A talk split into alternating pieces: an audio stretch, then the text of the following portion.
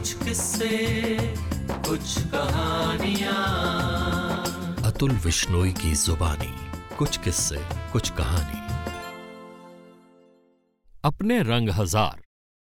हमेशा की तरह किसी समारोह में जाने से पहले श्रीमती जी ने पलंग पर पांच छह साड़ियां फैलाकर यक्ष प्रश्न पूछा कि आज कौन सी साड़ी पहनी जाए। हमने नजर डालकर कहा कि इन दोनों लाल वाली में से कोई भी पहन लो। इससे पहले कि हम उन्हें आत्मविश्वास भरा सहयोग करने पर इतराते, उनकी भ्रिकुटी चढ़ी और बोली, लाल कहाँ है इनमें? हमने निरीह भाव से दो साड़ियों को इंगित किया तो वो बोली, ये तो मैजेंटा है और ये रानी कलर। रंगों के मायाजाल ने हमें फिर से पटखनी दे दी। पुरुष वर्ग साड़ियों के सेल्समैन अपवाद हैं को गिनती के तीन चार रंग जैसे लाल, हरा, नीला, पीला या ज्यादा से ज्यादा गुलाबी ही पता होते हैं, जिनको वो विश्वासपूर्वक पहचान सकते हैं। न हमें फॉन कलर पता होता है, न मोव, न पीच, न ही एमेराल्ड ग्रीन।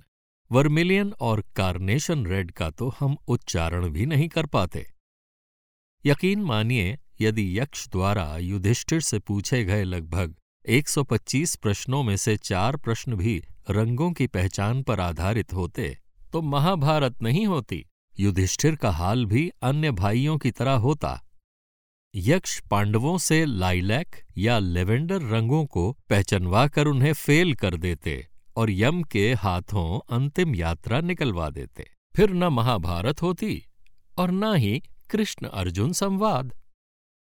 घटना स्कूल जाने वाले मिर्जापुर के दिनों की है।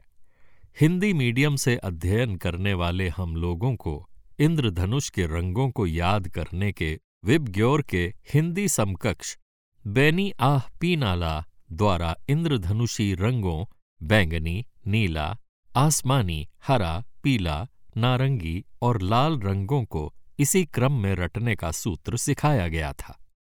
हम और हमारे अभिन्न मित्र हैप्पी ने इस फॉर्मूले को आत्मसात करने का पूरा प्रयत्न किया। हैप्पी आखिर के तीन शब्दों में हमेशा गड़बड़ करता था और पीना ला के स्थान पर पीला ना ही बोलता था। हैप्पी का दुर्भाग्य कि भौतिक विज्ञान के अध्यापक ने उससे भरी क्लास में पूछ लिया कि इंद्रधनुष में नारंगी से पहले कौन सा रंग आता है। हैप्पी ने अपने याद किए फॉर्मूले से तुरंत जवाब दिया, लाल, जबकि सही जवाब था पीला। बस जी, मां साहब ने लाल पीले होते हुए हैप्पी के श्याम वर्णीय चेहरे को झन्नाटेदार झांपड़ द्वारा कतई बैंगनी, हमारे अल्प ज्ञान अनुसार, कर दिया। हालांकि रंगों की जानकारी रखने का दंभ भरने वाले स्वमुग्ध रंगे सियार कहेंगे कि थप्पड़ खाने के बाद हैप्पी का चेहरा मैरून, क्रिम्सन रेड या फिर बरगंडी रंग का हुआ होगा, बैंगनी तो हो ही नहीं सकता। ऐसे लोगों से बहस कर खून जलाने से कोई लाभ नहीं। बाद में हैप्पी ने अपनी विशिष्ट भाषा शैली में समझाते हुए कहा कि यार, ये फिजिक्स बहुत ही कुत्ती चीज है और साथ ही फिजिक्स की किताबें पक्का घाट पर गंगा में प्रवाहित कर दी। उस समय तो हमें हैप्पी की भाषा और कर्म दोनों ही बड़े नागवार गुजरे, लेकिन आज हमें लगता है कि काश हमने भी हैप्पी की तरह फिजिक्स को कुत्ती चीज समझकर पढ़ाई से मुंह फेर कालीनों का व्यवसाय कर लिया होता तो आज हम भी हैप्पी की तरह हैप्पीली निजी फार्म हाउस की शानदार बेबी पिंक दीवारों के बीच रॉयल ब्लू सूट पहनकर जीवन के बाकी बचे हुए दिनों का आनंद ले रहे होते और rest in peace, R I P होने से पहले पीसफुली रेस्ट कर रहे होते। लेकिन फिलहाल तो परिवार में आफ्टर रिटायरमेंट सेटल होने वाले फ्लैट के इंटीरियर और दीवारों के रंग समायोजन पर विचार विमर्श होता रहता है, जिसको सही दिशा देने पारिवारिक दबाव व आधुनिक फैशनानुसार एक क्वालिफाइड इंटीरियर डेकोरेटर हायर करना पड़ा। जितनी उसकी कंसल्टेशन फीस थी, उससे आधे में तो हमारे पुराने घरों की रंगाई पुताई हो जाती थी। उसने पूछा कि आपको कौन सा रंग पसंद है। हमने रंगों के प्रति अपने सीमित ज्ञान का उपयोग करते हुए उसे अपनी पसंद बताई और कुछ ज्ञान बघारने के लिए सैंडस्टोन ऑरेंज या डेफोडिल येलो जैसे रंगों का नाम भी लिया। उसने शातिराना अंदाज में मुस्कुराते हुए कहा, ये सब आउटडेटेड हैं, और बताया कि आजकल flamingo pink, ruby red, amber yellow, sapphire और मिडनाइट ब्लू आदि कलर चलन में हैं। विजयी मुस्कान से हमें देखते वो समझ गया कि इस ओल्ड स्कूल ऑफ थॉट्स को इन रंगों की हवा भी नहीं होगी और उसकी कंसल्टेशन फीस जस्टिफाई हो गई है। बात काफी हद तक सही भी थी। हमने उससे कहा कि मास्टर बेडरूम में सुरमई उजाले वाला रंग चाहिए और दूसरे बेडरूम में चंपई अंधेरा ठीक लगेगा। साहिर साहब के दीवाने हम यूं ही नहीं हैं। साथ ही साथ पर्वतों के पेड़ों पर शाम का बसेरा है, सुरमई उजाला है, चंपई अंधेरा है। गीत का यूट्यूब लिंक उसको व्हाट्सएप कर दिया, जबकि वो पिक्चर तो ब्लैक एंड वाइट ही थी। बेचारा रंग कैसे समझता। अन्य कमरों के लिए हमने डिमांड रखी कि स्टडी रूम में फाख्ताई और लिविंग रूम की एक दीवार पर धूसर, दूसरी धूमिल श्वेत और बाकी दो तांबई रंग की चाहिए। बाकी किचन, बाथरूम आदि में आइवरी वाइट रंग चलेगा, वो भी अफ्रीकी हाथियों के दांतों के रंग जैसा, जिसमें हल्का पीलापन लिए हुए गुलाबी टिंच होता है। कंसल्टेंट ने अपने सूखते गले को तर करने के लिए पानी मांगा। हम किचन में पानी लेने गए तो हमारे कानों में हल्की सी आवाज आई। वो हमारी धर्मपत्नी से पूछ रहा था कि अंकल साठ के हो गए हैं क्या। उसका आशय समझते हुए हमारी जली भुनी बैठी अर्धांगिनी ने कहा कि अभी साठ के हुए तो नहीं हैं, लेकिन पिछले कुछ महीनों से सठियाने के पूर्वाभ्यास में जोर शोर से लगे हुए हैं, ताकि बाद में किसी को शौक न लगे। अगले ही दिन इंटीरियर डेकोरेटर का ईमेल आ गया कि किन्हीं अपरिहार्य कारणों से वो हमारे घर की साज सज्जा करने में असमर्थ है, साथ ही दिया हुआ एडवांस भी सधन्यवाद लौटा रहा है।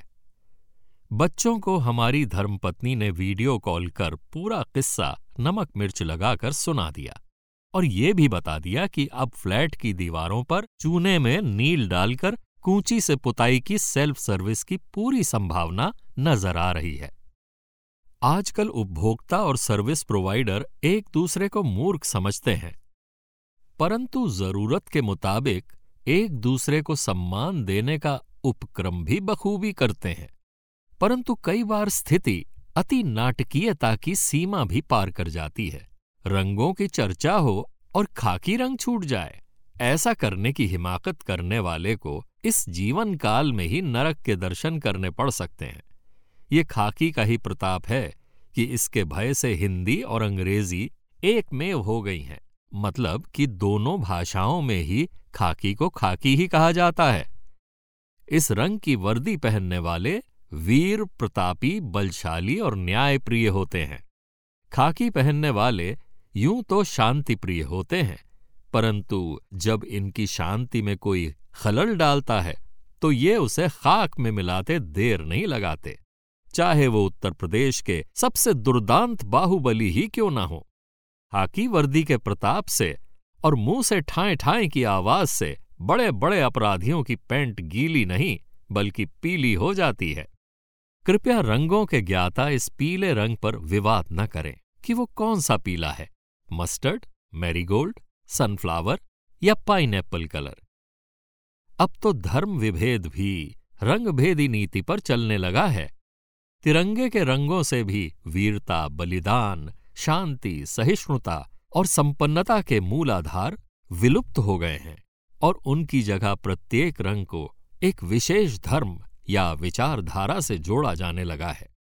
अगर आपको केसरिया रंग पसंद है तो आप असहिष्णु, उत्पाती, दक्षिणपंथी कहलाएंगे, और अगर हरा रंग पसंद है तो अलगाववादी, देशद्रोही। रहा झंडे का डंडा, वो तो है ही सफेद रंग पसंद करने वाले, मध्यमार्गी, तथाकथित छद्म सेक्युलरिस्टों की कुटाई के लिए। देखा जाए तो विश्व में राज सदैव से रंग बदलने में माहिर गिरगिटों का ही रहा है।